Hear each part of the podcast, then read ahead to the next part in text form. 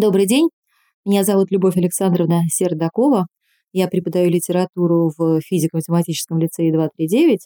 И сегодня я буду иметь удовольствие говорить с вами о взрослой книжке, которая, к несчастью или к счастью, вот, предложена детям в школьной программе. А именно, это роман «Глыба. Фундамент нашей классической русской литературы», роман «Эпопея». Надеюсь, что некоторые уже догадались, о чем пойдет речь роман «Война и мир» в четырех томах. Мой выбор и мой разговор не случайен, потому что в сравнении ну, с огромными, там, большими, великими русскими романами, конечно, можно повторить след за романом Роланом, что Толстой – это слон, и абсолютно не сразу, вообще не в школе, даже не в институте, и даже не преподавая первые годы, я э, получила вот это вот счастье, удовольствие читать «Войну и мир», и понимать то, что может открыться, наверное, только взрослому человеку. Если, опять же, так классически вспомнить мою школу, вашу школу, наверное, да, то остаются какие-то такие абсолютно, э, не знаю, знаковые имена. Наташа Ростова, Андрей Балконский, Первый бал, Платон Каратаев. Я думаю, что Дубина народной войны. Вот, и если говорить о наших недрах памяти, такой литературной, то на поверхности остаются вот такие вещи. Может быть, в большей или меньшей степени кому-то там довелось получить удовольствие от э, прочтения действительно живых очень страниц, вот, э, будь то, не знаю, появление Наташи первое, когда она кричит про пирожное и прочее. Вот, но я думаю, что, конечно, если через первый том мы как-то все вместе прошли, э, и, дай бог, благодаря нашим учителям узнали что-то еще, вот, то понять философию романа и понять то, что он, собственно, дарует взрослому читателю можно, э, ну, во-первых, все-таки действительно став человеком уже э, более чем совершеннолетним, а во-вторых, просто поняв, ну, что вот жизнь, она представляет собой бесконечное многообразие самых разных переживаний, чувств, каких-то эпизодов, и в этом плане роман «Война и мир» уникален, потому что это роман, который как калейдоскоп, как вот какая-то мозаика огромная, включил в себя действительно все. Это не только то, что там действительно 600, там, а если точнее 569 персонажей, вот, это не только то, что там громадный временной отрезок, что это история России и прочее. Вот, это феноменальный роман, читая который медленно и со вкусом, и неспешно для себя, но я, по крайней мере, просто получаю какое-то фантастическое удовольствие от того, что жизнь какими-то деталями, фрагментами вся э, перенесена на страницы э, вот, книги. И в этом плане когда-то Лев Николаевич Толстой сказал, что задача, цель писателя – это заставить любить жизнь вот, в бесчисленных и никогда неистощимых ее проявлениях. И вот эти бесчисленные и неистощимые проявления жизни, мне кажется, все вообще до единого, вот они ему удались в этом романе. И он действительно как бог какой-то, огромный совершенно, над нами находящийся, смог рассказать там про жизнь, про слезы, про любовь, про, любовь, про переживания маленького ребенка, про смерть человека, которому э, тяжело и больно.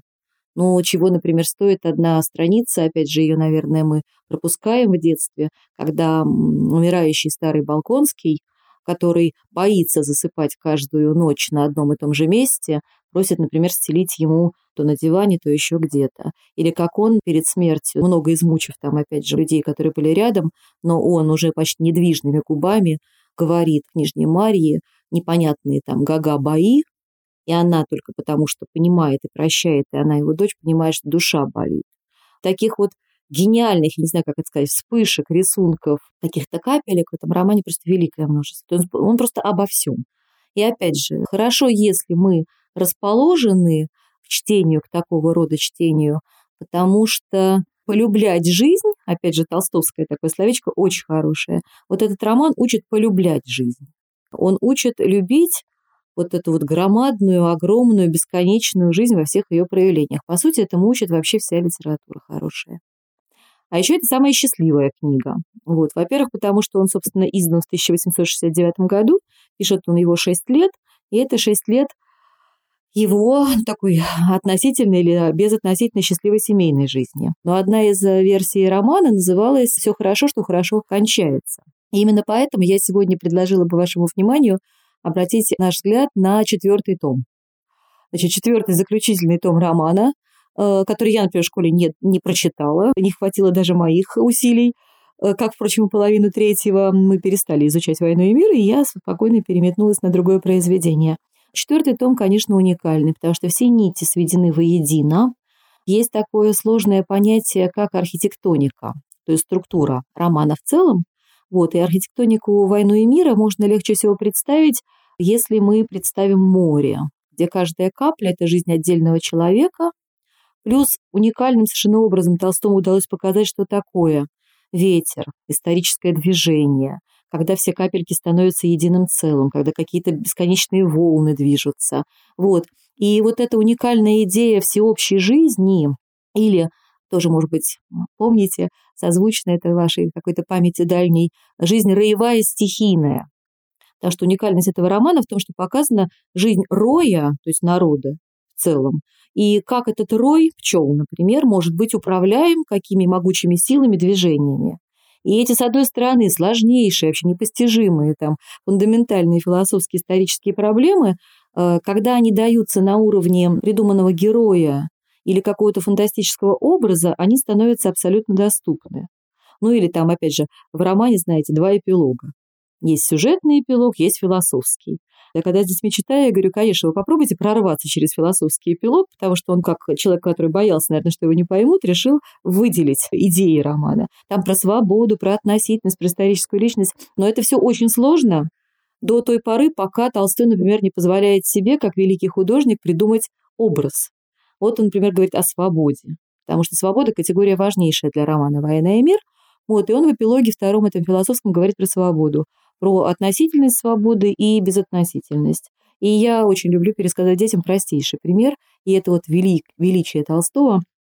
Значит, мы свободны и не свободны. Я в данный момент, пишет Толстой, могу поднять руку, и меня никто не остановит. С другой стороны, я могу ее поднять, но вдруг кто-то подойдет и мне помешает. Значит, наша свобода ограничена присутствием других людей.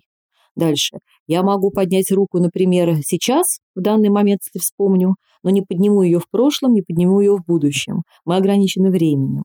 Мы ограничены пространством, потому что там мало ли, да, какая-то другая сторона моего выверта, она будет мне недоступна. И вот таких гениальных метафор в романе настолько много, что когда ты потихонечку начинаешь все это чувствовать, понимать и благодаря Льву Николаевичу Толстому чувствовать э, зрительно, вот, жизнь становится проще и легче.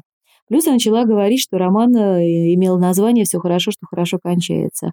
И в этом плане действительно совершенно э, чудесный э, эпилог сюжетный, где мы видим в Лысых горах две счастливые семьи. Вот. Но если, опять же, вы читали роман Анна Каренина, там классическое начало про несчастливые семьи, каждая несчастлива по-своему. Так вот, эпилог романа «Война и мир» — это две счастливые семьи, которые каждая счастлива по-своему. Если книга вам может даровать э, некий урок, то перечитайте сюжетный эпилог «Войны и мира». Вот все, у кого сейчас какие-то проблемы там именно с, в отношениях с эм, э, противоположной стороной, с детьми, посмотрите, как тонко э, княжна Марья, например, в эпилоге, знает, что такое э, мужчина рядом с ней, как он необузнанный, страстный, иногда несправедливый, жестокий, но как к нему нужно относиться, чтобы это была именно семья, гармония, и чудо э, труднейшей совместной жизни. Или Наташа.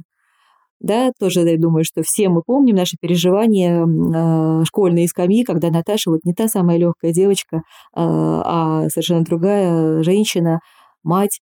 Вот. Но это мысли Толстого той поры, его счастье, опять же, в браке, когда он понимает, что это важнее всего в жизни женщины, чтобы она счастлива была от того, что она жена и мать. Вот, и то, как Наташа слышит, опять же, Пьера, то, как он относится к детям, это все абсолютно гениальные вещи. Или как Нежна Мария ведет дневники. Вот если кто-то забыл, что в конце «Войны и мира» в эпилоге есть дневники княжны Марии, а она э, в романе «Нравственный ориентир» абсолютнейший. То есть в ней есть изначально то женское чутье мира, или, скажем так, такая правда, вот, что почти все, кто ее знает и любит, они ну, именно этим светом ее глаз искрящихся переполнены. И вот то, что женщина может мудро, скажем так, подарить мужчине и миру, это вот княжна Мария Балкунская. Вот. Поэтому это про эпилог. Ну а еще мне очень хотелось бы вам сегодня показать, как э, все нити вот этой вот, э, не знаю, огромной такой лабиринта, да, войны и мира а, сводятся в четвертом томе и, на мой взгляд, приобретают очертания. Ну, э, не знаю, предположу себе, позволю себе домыслить, что именно к четвертому тому написания э, Лев Николаевич Толстой, может быть, прочитав «Преступление и наказание» Достоевского, э, понял, что прекрасный прием передать мысли свои через сны. И вот именно в четвертом томе мы читаем э, гениальные абсолютно сны героев романа. Вот, их там несколько. Есть сон Андрея перед смертью, сон Андрея Балконского перед смертью. Есть совершенно, не знаю, на мой взгляд, это вот самая тонкая нота, это сон Пети Ростова перед его гибелью в отряде Долохова. Есть самый-самый точный и самый маленький, самый крохотный сон Пьера в плену про глобус. Вот, и есть финальный сон, который последней страницей является романа. Это сон э, Николеньки Балконского, вот, собственно, эта сюжетная линия на этом заканчивается. И вот эти четыре сна, на мой взгляд, э, ну, по большому счету объясняют весь роман. Если, к несчастью нашему, мы до этого не дошли, не дочитали и забыли, то по большому счету мы ни черта не поняли, прочитав роман «Война и мир». Я начну с того сна, который э, действительно является, ну, на мой взгляд, средоточием романа. Будем считать, что роман «Война и мир» о жизни в целом о том, кто мы, как понимать себя, как чувствовать себя. И вот после страшной сцены гибели Платона Каратаева, когда Пьер не рискнул повернуться, понять, что за страшный выстрел там произошел. Вот, вот в этом самом страшном и самом мрачном состоянии, э, полной потери смысла жизни, он видит сон. Он совсем крохотный, поэтому я его читаю. Э, события действительно соединились со сновидениями, и он вспоминает Каратаева, после чего ему вдруг во сне представился, как живой, давно забытый, кроткий старичок-учитель, который в Швейцарии преподавал Пьеру географию. «Постой», — сказал старичок. И он показал Пьеру глобус. Глобус это был живой, колеблющийся шар, не имеющий размеров. Вся поверхность шара состояла из капель, плотно сжатых между собой и капли эти двигались, перемещались и то сливались из нескольких в одну, то из одной разделялись на многие. Каждая капля стремилась разлиться, захватить наибольшее пространство, но другие, стремясь к тому же, сжимали ее, иногда уничтожали, иногда сливались с нею. «Вот жизнь», — сказал старичок-учитель. «Как это просто и ясно», — подумал Пьер, как я мог не знать этого прежде. В середине — Бог, и каждая капля стремится расшириться, чтобы в наибольших размерах отражать его. И растет, сливается, сжимается, уничтожается на поверхности, уходит в глубину и опять всплывает. Вот он, Каратаев. Вот, разлился и исчез. Понимаешь ты, черт тебя дери, по-французски я не буду, по-французски я не умею, сказал учитель, и опять гениально, тут же крик, понимаешь ты, черт тебя дери, уже фраза, которая произносится здесь, рядом над Пьером, Пьер проснулся, приподнялся, сел, у костра съел француз, съел на шомполе жареное мясо, и дальше врывается вот эта вот пойманная толстым именно вот эта вот такая зримая жизнь. Страшно, когда лошадиное мясо уже едят французы, но сон вот он такой. Тут совершенно фантастические вещи очень точно переданы. Пьер самый ищущий, да, самый такой тонкий к жизни. У него, э, в отличие от Балконского, не ум ума, а ум сердца. И он готов слышать истину этого мира, чувствовать ее сердцем, а не головой скорее. И вот он прозрев как-то тогда изначально, и так ему Платон многое объяснил в этом мире. Этот сон связан с образом Платона Каратаева, который фантастическое смирение несет в себе. То есть жизнь устроена так, как она должна быть устроена. Вот главная истина, которая пришла, да. А вот этот сон про глобус, так называемый, ну, он на самом деле настолько, мне кажется, яркий, потому что ну вот капелька каждая, это как раз каждый из нас, так или иначе. Не только э, почти там 500 с лишним персонажей «Война и мира», да, но и каждый из нас. И правда, каждый из нас считает, что мы занимаем все жизненное пространство. Эта капля ширится э, максимально, да, пытаемся заполнить собой других людей, стремимся к этому. Естественно, нас будут сжимать. Точно так же другие капли равнозначные э, в своем понимании себя. Вот. И вот эта вот истина, да, а роман, на самом деле, Толстого еще и о поисках истины, и очень красиво, очень строго там идет такая вот история архитектоника романа на сплошных параллелях. То есть жизни истинной, жизни ложной, Москвы, Петербурга, войны и мира и так далее. Это еще одна такая хитрая структура романа. Вот. И вот э, эти капли, да, которые действительно максимально мы видим равнозначны как вода, если представить себе, да, вот этот водный поток из капелек состоящих. Вот. Э, очень красивая мысль про Бога, конечно, потому что Пьер и другие, и вообще роман, в принципе, да, либо кто-то уже несет Бога в себе, как Нежна Мария, либо безутешно там не находит его. У Пьера сложно и долго этот поиск мучительно осуществляется, но вот, на мой взгляд, опять же, я даже детям, когда говорю, посмотрите, как красиво. Каждая капля так или иначе на земле, да, это уже не придумка, вода отражает небо. Вот каждая капля отражает небо, отражает Бога. Вот. Как, э, как мы его хотим максимально отразить? Насколько мы его в себя впустили? Да, насколько у нас это есть? Но тоже вот вопрос каждого из нас.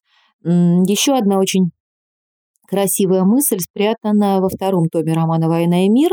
Опять же, кто э, помнит, кто читал, э, Пьер одно время увлекается масонством помните, да, и там такая знаковая встреча с э, Баздеевым, который, соответственно, э, начинает его, заинтересовывает его э, узнать что-либо об этом учении. Вот, и там много всего разного, но когда Пьер вдруг спрашивает, а почему вот я не верю в Бога, вот, Баздеев ему говорит, опять же, образ, гениальная метафора, а почему, когда ты наливаешь в вазу нечистую воду чистую, она становится мутной?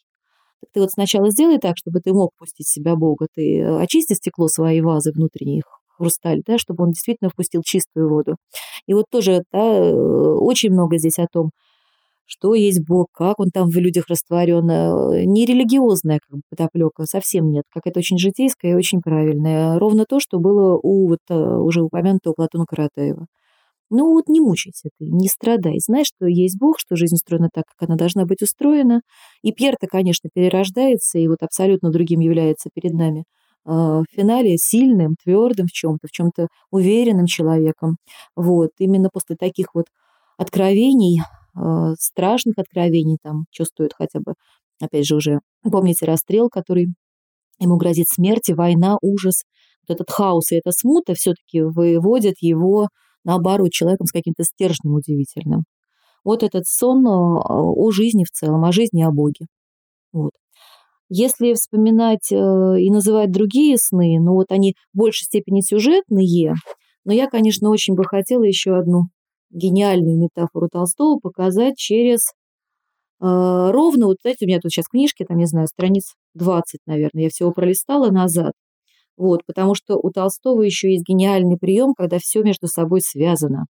То есть в этой жизни не, не, нет ничего самодостаточного. И освобождение Пьера из плена сейчас, оно наступило после того, да, как как раз партизанский отряд Долохова отбивает вот этих вот пленных Пьера у французов, и гибнет в этой атаке маленький Петя Ростов, мальчик. Но одна из самых пронзительных и вообще, я считаю, вот глубоких страниц романа, конечно, это вот его мальчишеское желание. Помните, да, он просит отпустить его на войну. Потом он не просто на войне, там в штабе он просит отпустить его в партизанский отряд. И Денисов и Долохов его берут с собой в эту атаку. И вот Петя, волшебно совершенно, оказавшийся среди лихих партизанов, вот, э, ну, опять же, ничего не нужно большому художнику, чтобы передать мальчика, там, допустим, ему кажется, что он в волшебном царстве, ему все кажется э, гармоничным, он часто там предлагает то изюм, то кремний кому-то, как он всех любит, он вот это вот ощущение восторга, которое только ребенку доступно, может быть, отсюда так страшно будет понять, что в этой жизни несправедливо, мучительно, да, при том, что мы э, благодаря Толстому учимся ну, как-то понимать счастье и гармонию, но вот погибнет ребенок, и смерть неизбежна. И вот э, дальше он находясь в этом самом отряде у костра, вот, э, слышит, как точит, соответственно, кто-то саблю, капли капали, слушайте, вот просто, да, слушайте и радуйтесь вместе со мной. Петя глядит на небо, он был в волшебном царстве, где все возможно. Небо было волшебное, такое же, как земля. На небе расчищало, и над вершинами деревьев быстро бежали облака, как будто открывая звезды. Иногда казалось, что на небе расчищало и показывалось черное чистое небо. Иногда были тучи. Петя стал закрывать глаза и покачиваться. Капли капали. Шел тихий говор. Лошади заржали и подрались. Храпел кто-то. Жик, жик, жик светела натачиваемая сабля. Вдруг Петя услышал стройный хор музыки игравший какой-то неизвестный торжественный сладкий гимн. Петя был музыкален, так же, как Наташа и больше Николая, но никогда не учился музыке, не думал о музыке, поэтому мотивы были для него особенно новые и привлекательны. Музыка играла слышнее и слышнее, напев разрастался, переходил из одного инструмента в другой. Происходило то, что называется фугой, хотя Петя не имел ни малейшего представления о том, что такое фуга. Каждый инструмент похож на скрипку, на трубы, но лучше и чище каждый инструмент играл свое, и не доиграв еще мотива, сливался с другим, начинавшим почти тоже, и с третьим, с четвертым, и все они сливались в одно и разбегались, и опять сливались, в яркое, блестящее, победное. «Ах, да я ведь во сне, качнувшись, сказал себе Петя, это у меня в ушах, а может быть, это моя музыка? Ну, опять, валяй моя музыка, ну». Он закрыл глаза с разных сторон, как будто бы издалека, затрепетали звуки, стали слаживаться, разбегаться, сливаться. Опять все соединилось в этот же сладкий гимн. «Ах, это прелесть, что такое! Сколько хочу и как хочу!» — сказал Петя. Он попробовал руководить всем огромным хором инструментов. Ну, тише, замирайте теперь, звуки слушались, теперь полнее, веселее, еще радостнее. Из неизвестной глубины поднимались усиливающиеся звуки. Ну, голоса, приставайте. Послышались голоса, мужские, женские. Голоса росли, росли. Пете страшно и радостно было внимать их необычайной красоте. Свистела сабли, сливалась песня, капли капали, опять подрались и заржали лошади, не нарушая хора. Петя не знал, как это долго продолжалось, но он удивлялся своему наслаждению и жалел, что некому его сообщить. Его разбудил ласковый голос Лихачева. «Готово, ваше благородие. Надвое француза распластайте. Печать». Петя очнулся, уже светает и так далее. Но вот прелесть-то такое, потому что еще одна абсолютно гениальная страница, где мы ну, по сути, понимаем, что такое каждый из нас, что у каждого в жизни, да, вот эта своя музыка, кого мы там включаем, кем мы управляем, какая там будет фуга звучать. И тем более страшно, что вот потом тут через страницу будет эта атака сумасшедшая. И только Толстой так может нам о смерти написать. Я всегда эту фразу перечитываю. Смотрите, да, вот он в атаку уже ринулся. Подождать, в объезд, подождать. Да, Денисов велит подождать, потому что страшно.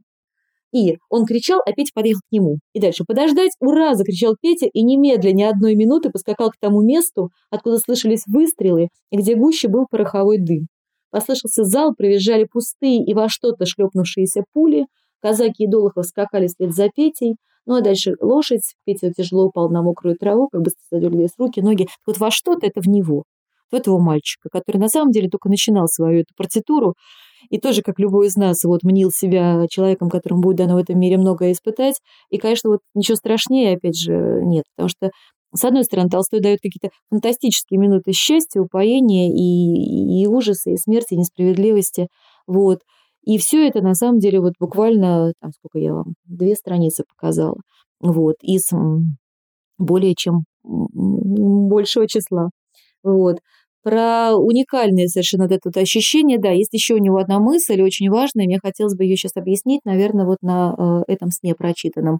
Значит, Толстой объясняет, э, слышим, да, и помним себя про роль личности в истории. Кутузов и Наполеон, роль личности в истории, да, нравственное искание Пьера и Андрея. Вот все это было темами наших школьных сочинений, но по большому счету он действительно пишет не просто про роль личности, и там фатализм в истории неизбежен, он пишет вообще о том, как нам в мире, ну, как бы, во-первых, себя найти, во-вторых, жить в счастье и в гармонии. Это у него очень, конечно, умная мысль вот сейчас про эту музыку, да, что надо уметь участвовать в общем хоре. Вот, эта мысль повторяется по-разному, это все та же роевая стихийная жизнь, но ты не сможешь противопоставить себя тому, что тебя окружает. То есть дальше как хотите, там любой контекст накладываете, вы там можете говорить про историю страны, про родину, про язык, вот, но идти против течения и не слышать вот эту вот общую мелодию жизни, которая рядом, нельзя. Вот тут есть гениальный герой, мой любимый еще со школы, Федор Долохов. Помните, да, если он такой вот бритер, дуэлянт, отчаянный, прекрасный, жестокий в чем-то, холодный, трогательный. Вот, и там показано в первом еще томе, когда его за, значит, разжаловали солдаты, и вот он идет вместе с строем солдат, и они начинают песню запевать. И вот эта вот песня общая звучит, а, и он в нее втягивается и чувствует себя почти счастливым. А стоящий рядом там с ним его знакомый э, не понимает. Но вот он попал в такт жизни и в мелодию общую. И вот опять же таких вот моментов очень много там. Это как раз переходит уже на уровень там понимания Кутузова, Наполеона, То есть никто из нас, ни великий мира сего, там ни царь, ни ничто не могут не понимать вот этой взаимосвязи. Или, как он гениально скажет, что царь есть раб истории. Почему? Потому что он стоит во главе пирамиды. Значит, он связан больше всех, да, вершиной пирамиды. Понимаете, точка, которая зависит от всего, что внизу. Вот, и управлять там как-то возможно только тому, кто слышит, что происходит рядом. Багратион во время Шенграбина прекрасно себя ведет как командующий, потому что он слышит, как к нему приезжают с докладами, что происходит там, там, там, и он просто кивает головой внушая всем уверенность, что так и надо, ничего не делая нарочно. Да там отчасти Толстой парадоксален вот, в понимании личности, но народный, скажем так, глубоко народный, симпатичный нам Кутузов, который чувствует все-таки, что такое, да, там те солдаты, которые с ним рядом. Вот, и показанный, помните тоже, наверное, да, э, всевозможными способами отвратительный Наполеон, который нет себя э, Богом, не слушая вот жизни, которая, собственно, рядом с ним идет. Каждому свое, да, и книга, конечно, даст что-то обязательно совершенно ребенку, там, 17-летнему, вот поэтому разговоры про то, почему мы читаем в школе классику, это абсолютно глупые разговоры и праздные, потому что потом больше никогда. А самые важные вопросы жития задает именно, по сути, русская классическая литература. Вот, но как только во взрослой жизни, уже что-то поняв и испытав и почувствовав, мы берем перечитывать, то Толстого, конечно, я не знаю, там, я бы рекомендовала по две страницы в день. Вот, как определенного рода лекарство, только не снотворное и не на сон грядущий, а просто совершенно фантастически можно, не знаю, начинать день, утро, завтрак. Вот, потому что будоражит мысли, э, чувства, совершенно особенным образом, я считаю. Вот это красота. И, конечно, да, есть такая истина, что книга хорошая, когда ты ее закрываешь, там не точка в конце, а э, масса вопросов, знаков вопросов, которые тебе остаются. Ну вот на, не знаю, рискну, конечно, на почти все вопросы Толстой дает ответ.